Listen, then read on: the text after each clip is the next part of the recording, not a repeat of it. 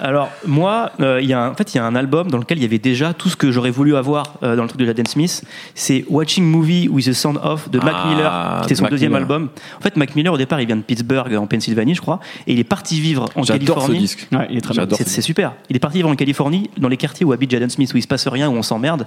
Et il raconte ça, en fait. Il raconte qu'il est enfermé dans son manoir et qu'il mate des documentaires sur les oiseaux et sur les complots, tu vois, toute la journée, et qu'il fume toute la journée, donc il s'emmerde, il fait que de la musique.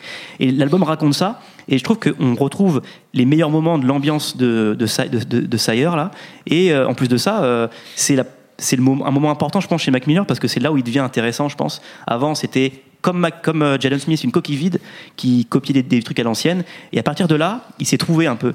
Et voilà, c'est peut-être le tournant qui attend aussi Smith. C'est aussi au moment où il a commencé à fréquenter beaucoup Hot Future et Euh, et je pense que ça l'a, on, le- ben, on le sent, on l'entend dans le son. De toute façon, Ouais, ça l'a ouais, clairement influencé. Donc peut-être qu'il faudrait que Jaden Smith effectivement Se trouve des vrais s- copains. ouais. sorte un peu de sa chambre.